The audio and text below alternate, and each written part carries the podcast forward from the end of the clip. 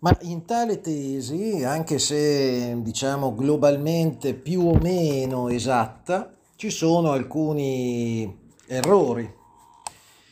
Ad esempio, ecco, che l'MSI stesse per prendere la leadership del partito americano, che si volesse il golpe in maniera compatta, che vi fosse un'unica regia. Ma l'ampiezza della lettura e i soggetti coinvolti erano pressoché esatti. Il Partito Comunista non aveva la forza politica per vedere e soprattutto accettare un quadro così organico. Bisognava credere che la Repubblica nata dalla Resistenza non fosse così marcia e che il sistema fosse sostanzialmente sano, antifascista e democratico. Il PC percepì Piazza Fontana come un fatto episodico di rigurgito fascista, non l'inizio di qualcosa, quando avverrà il caso borghese del dicembre del 70, allora il Partito Comunista Italiano si rese conto della gravità dell'attacco alla democrazia, di tutto un mondo eterogeneo che non poteva essere solo fascista e che arrivava agli Stati Uniti e alla destra statunitense. Ma il Partito Comunista Italiano continuava ad avere come bersaglio l'MSI.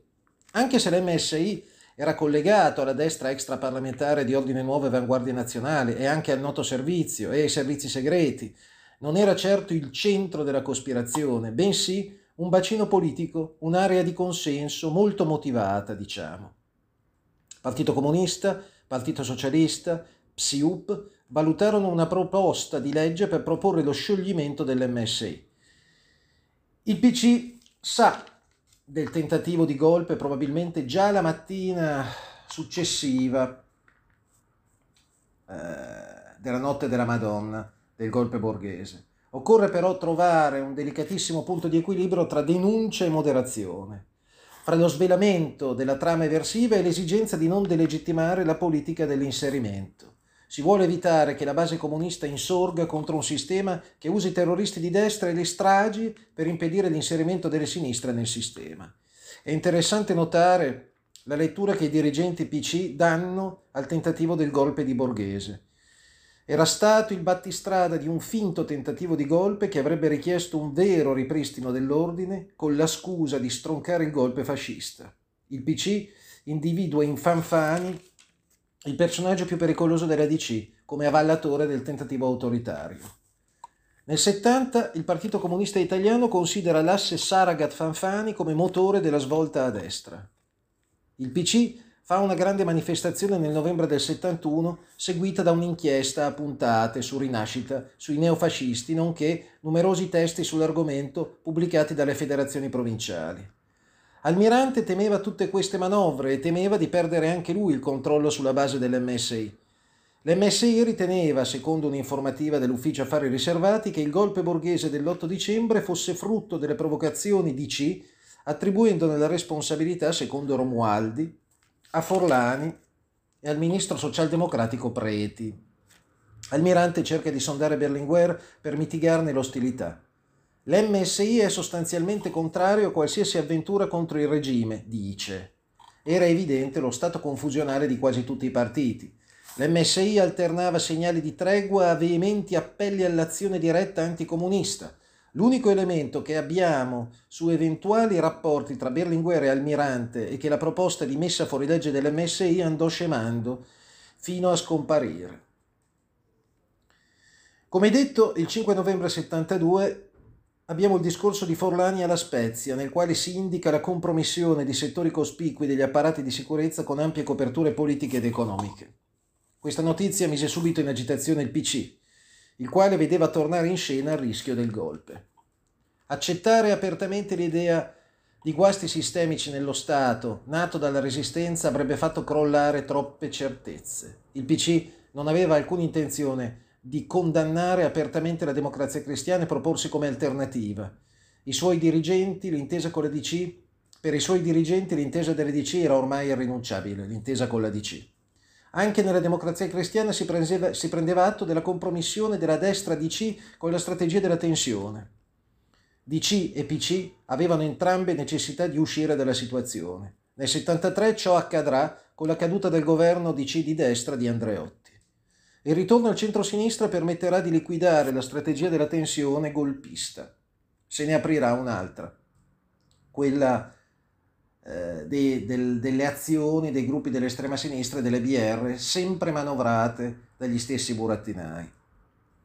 Ovviamente in questo modo il Partito Comunista Italiano accettava di coprire le compromissioni di polizia e militari con le stragi e impediva una radicale bonifica di quegli ambienti e questo è un cancro che è arrivato fino ai giorni nostri. Dal 78-79 mediaticamente cala il sipario sulla questione delle stragi e dei tentativi dei colpi di Stato. L'offensiva terroristica delle BR e degli altri gruppi armati di sinistra si presterà ottimamente per rimuovere il tema dall'agenda politica. Prevale cioè un tacito accordo fra le forze politiche DC e PC in testa. È il patto del silenzio che ebbe il suo protagonista nel Partito Comunista più che nella democrazia cristiana. Prima nel Partito Comunista ebbe sempre peso il timore di portare il conflitto sociale ad un punto di non ritorno. Si sapeva che c'era il rischio che scatenando un conflitto col sistema di governo e la DC si rischiava il colpo di Stato. Due, il PC stava cercando di ottenere il riconoscimento come partito di sistema, sottolineando la propria diversità dalla democrazia cristiana, dalla Nato, dalla Confindustria e dalla Chiesa. Doveva dare prova di responsabilità utilizzando certe notizie nella diplomazia coperta con i partiti e gli altri poteri. La strategia della tensione investe un quindicennio che va dal 60 al 1975. Ha avuto come scopo tragico il mantenimento della tensione fra i due blocchi. Ciò ha creato una spaccatura dei gruppi dirigenti occidentali tra sostenitori e avversari della distensione. Le due grandi potenze si sono confrontate in termini di strategia indiretta per conquistare paesi alla propria orbita e confermarne l'appartenenza. L'Unione Sovietica attraverso l'appoggio alle guerriglie anticoloniali alle forme di insorgenza, gli Stati Uniti attraverso un sistematico appoggio ai vari colpi di Stato. In questo quadro la Nato adottò come sua dottrina ufficiale quella della guerra rivoluzionaria che riprendeva il modello spagnolo. Cooperazione civile-militare sull'edificazione di regimi configurati come dittature sovrane sullo sterminio fisico degli oppositori. Strumento essenziale di questa linea d'azione fu la guerra psicologica, nella quale è determinante la criminalizzazione dell'avversario, ottenuta essenzialmente attraverso azioni provocatorie, oltre che con i mezzi della propaganda e dell'informazione finalizzata. Al di là del terzo mondo e dell'America Latina, questa strategia, dall'assassinio di Kennedy in poi, ebbe un suo riflesso europeo per i paesi che per una ragione o per l'altra fornivano ragioni di inquietudine, Francia, Grecia, Italia e Germania. Questo era il piano Caos, nato sotto Lyndon Johnson e proseguito sotto Nixon, liquidato nel 1975 dal nuovo capo della CIA, William Colby. In Europa la fase più acuta della strategia della tensione, quella tra il 68 e il 75, viene gestita in modo ufficioso dalla Ginter Press, agenzia di reduci dell'OAS a Lisbona che collaborò con la CIA. In Italia la Ginterpress si lega a Ordine Nuovo e Avanguardia Nazionale. Il problema per la filiera delle destre USA e italiana era che in Italia c'erano il Partito Comunista più grande d'Europa e il Partito Socialista più a sinistra e correnti DC di sinistra e progressiste, diciamo kennediane. Cosa che divenne palese quando andò al governo Tambroni con la destra DC e l'appoggio dell'MSI nel 60. Si scatenò la protesta di piazza del Partito Socialista, del Partito Comunista e anche della sinistra interna alla DC. Il governo Tambroni cadde e iniziò la fase dell'avvicinamento DC-PSI. A questo si rispose nel 61 con la conferenza anticomunista di Roma, l'antecedente dell'altro convegno più celebre del 65 all'Hotel Parco dei Principi alla caduta del centrodestra e alla nascita del centrosinistra si aggiunse la forte affermazione del Partito Comunista nel 63.